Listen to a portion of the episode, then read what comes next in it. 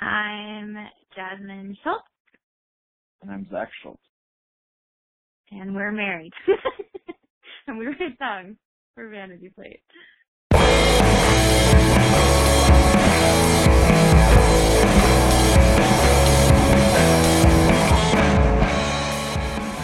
I like All Dogs and Elton John and Erica Freas and Adele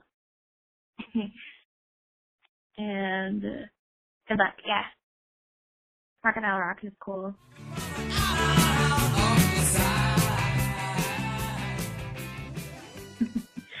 My mom used to wake us up when we were little.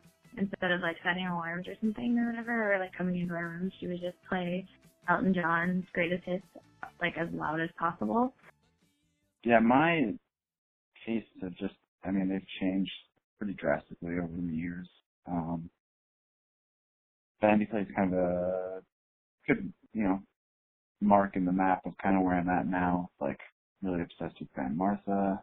Um, All Dogs is another one for me as well. Um, stuff like that. Anything that's days to day I've kind of come into, uh, mm, you know, over the years I've listened to them a little bit, but like, it just seems like these last like five years I'm like, yeah, I'm really just embracing that pop punk life, I guess.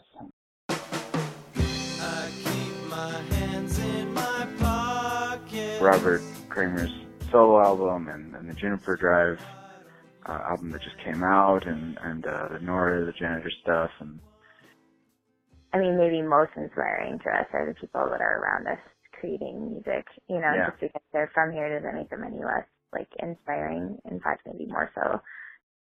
I started writing songs. uh I mean, I have my first song I ever wrote, or actually, I don't know that I do anymore. I think it's it's out at my my brother's house now, with my parents' old house. Um, and that I wrote in third third grade. And it's called if all the animals were in my hands or something like that. I don't, I don't really know.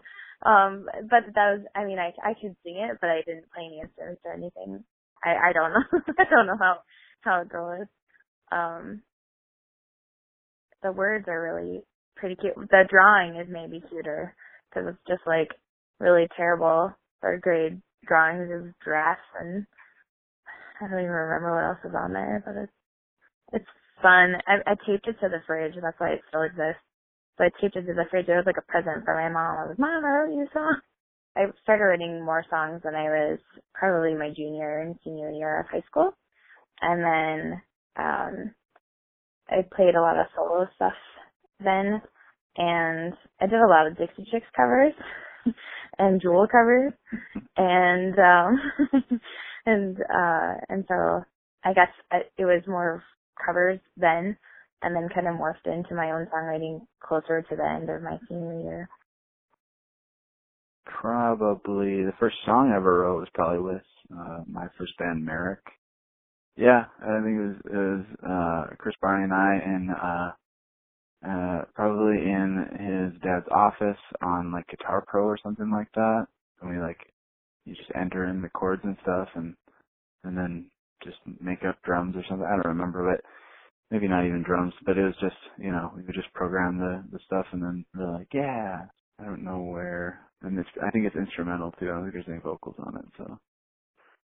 But somewhere there's there's a CD of uh, four or five of the first Merrick songs.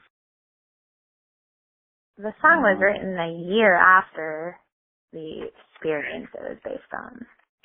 So Right. Right. it and on our bed, I think.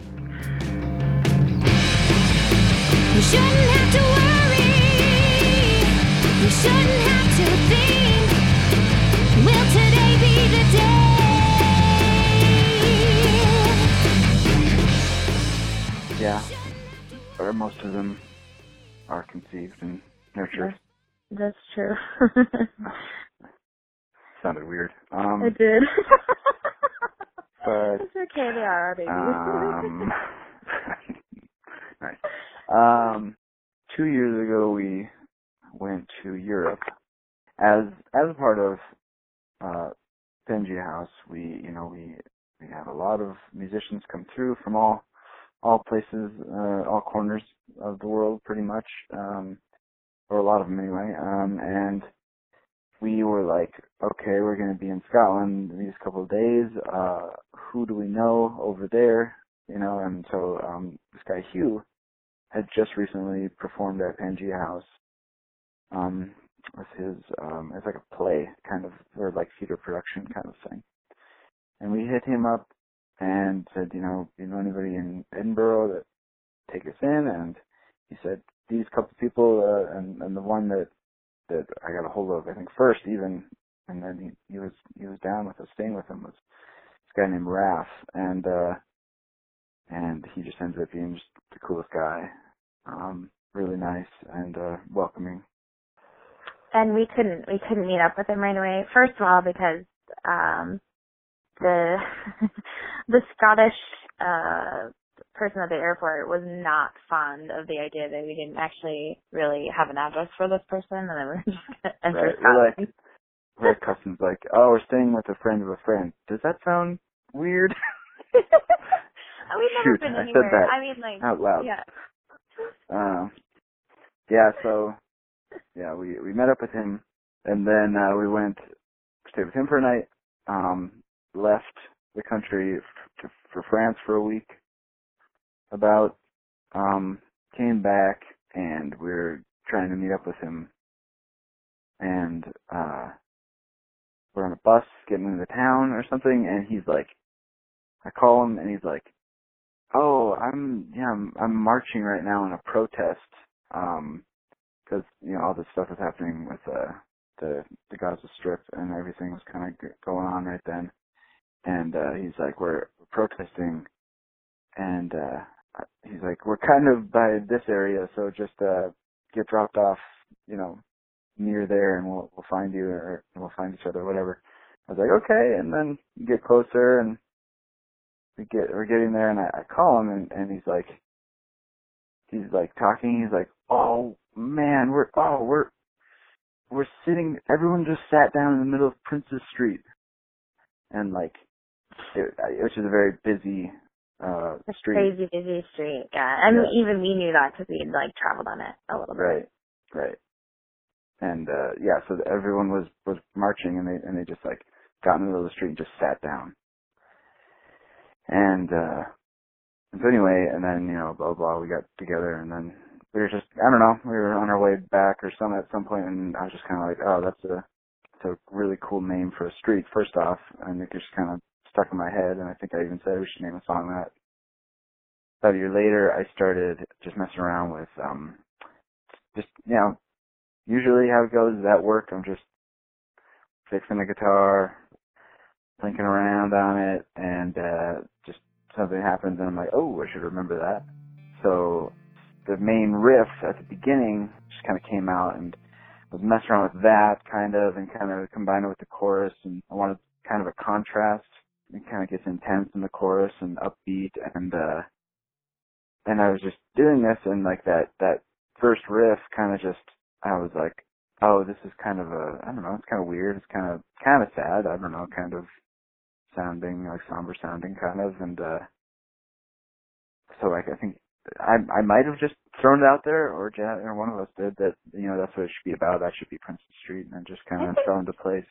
I think it was your idea. I mean, the way it often works with us is that like you come up with the music or whatever, and then we talk about themes or whatever. But I think this time it was you talk like saying we should write a song about Prince's Street, and then I think maybe I took it from the lyrical end of it hmm to hmm what mm-hmm. it reminded me of, which is that shocking experience of feeling sort of like a terrible person. I don't remember, but The things we think we know about bad days and hardships and not wanting to go home. usually like Zach will play the parts over and over and so and I kind of sit with paper. I really, I like to handwrite and doodle flowers on Yep. the the corners of flowers. things.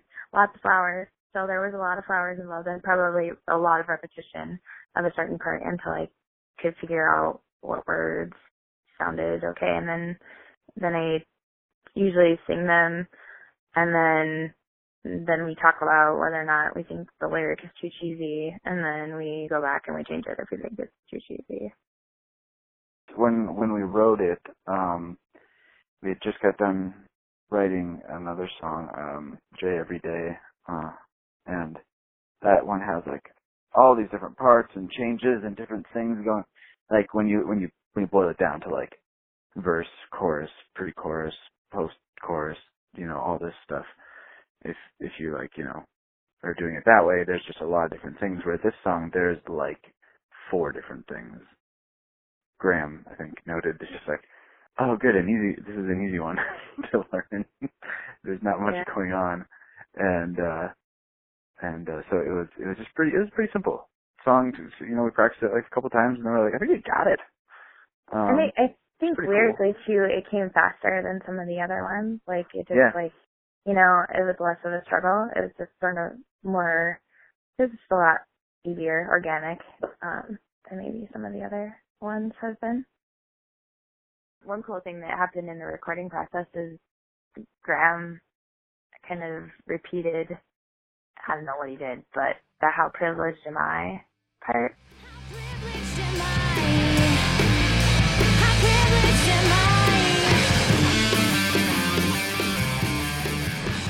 Yeah, no, I, I enjoy uh the part after the first chorus. Um, Graham and and and Jazz kind of do that bow bow bow bow bow bow bow bow like that kind of thing. That with with wait what Graham what Graham was doing and and, and the bass line just kind of know staccato thing. It's really like that a lot. Speaking of the things you think you know about bad days and hardships and not wanting to go home, I mean, I think that says a lot about how I felt or how we felt maybe in that moment too. I mean, I barely knew what was going on with the Gaza Strip, which, I mean, it's, I, I like to think of myself as a person who like kind of keeps an eye on what goes on in the world and like especially like weird atrocities and things like that. But really, I'm pretty, um, I don't know, blind to the pain of a lot of what goes on in the world and the other stuff that goes on. Um, I'm pretty privileged in that way to not have to worry about about uh, about things just like having a place to live and um and safety and things like that. And and so sometimes you get kind of lost in your own safety, I guess, and you don't have to think about those things. And so I felt kind of stupid that in like all these people in Scotland were like knew enough to even like to take a stand, you know, like they were knowledgeable and and I didn't even know the first thing about it. First of all, like I didn't even know what my opinion would be on the matter because I didn't know anything about it. Um, and and so I, you know, I felt like a typical stupid American, you know, like if if That if you and, could, yeah, I don't know. and doubled by the fact that we're just like on vacation, just like Oh Yeah. yeah, gallivanting having a- around. good old time, you know, like I quit quit my job and on a whim sort of and took the money I had banked and decided we were going on a European trip. I mean like that is I we're having fun and people are literally like suffering and so Yeah. yeah, You know, made me feel bad. we're like, man, I hope we we catch this this bus in time, and like we can, you know, hope these people know English as well as we know uh, where we're oh. going. And like, it's like, well, you know, there's people who are just like, man, you know, there's rockets flying randomly into into Yeah. yeah. the city and and whatever, and it's it was just kind of like, oof. It's like the epitome of moment. like yeah, privilege, you know.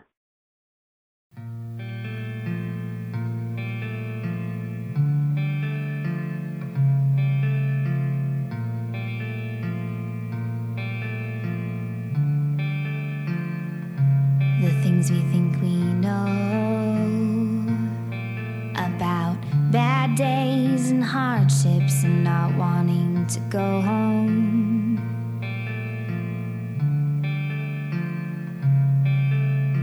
Walking down Prince's Street didn't mean much to me. Out having the time of my life, but you've been fighting for yours. And I'll be honest.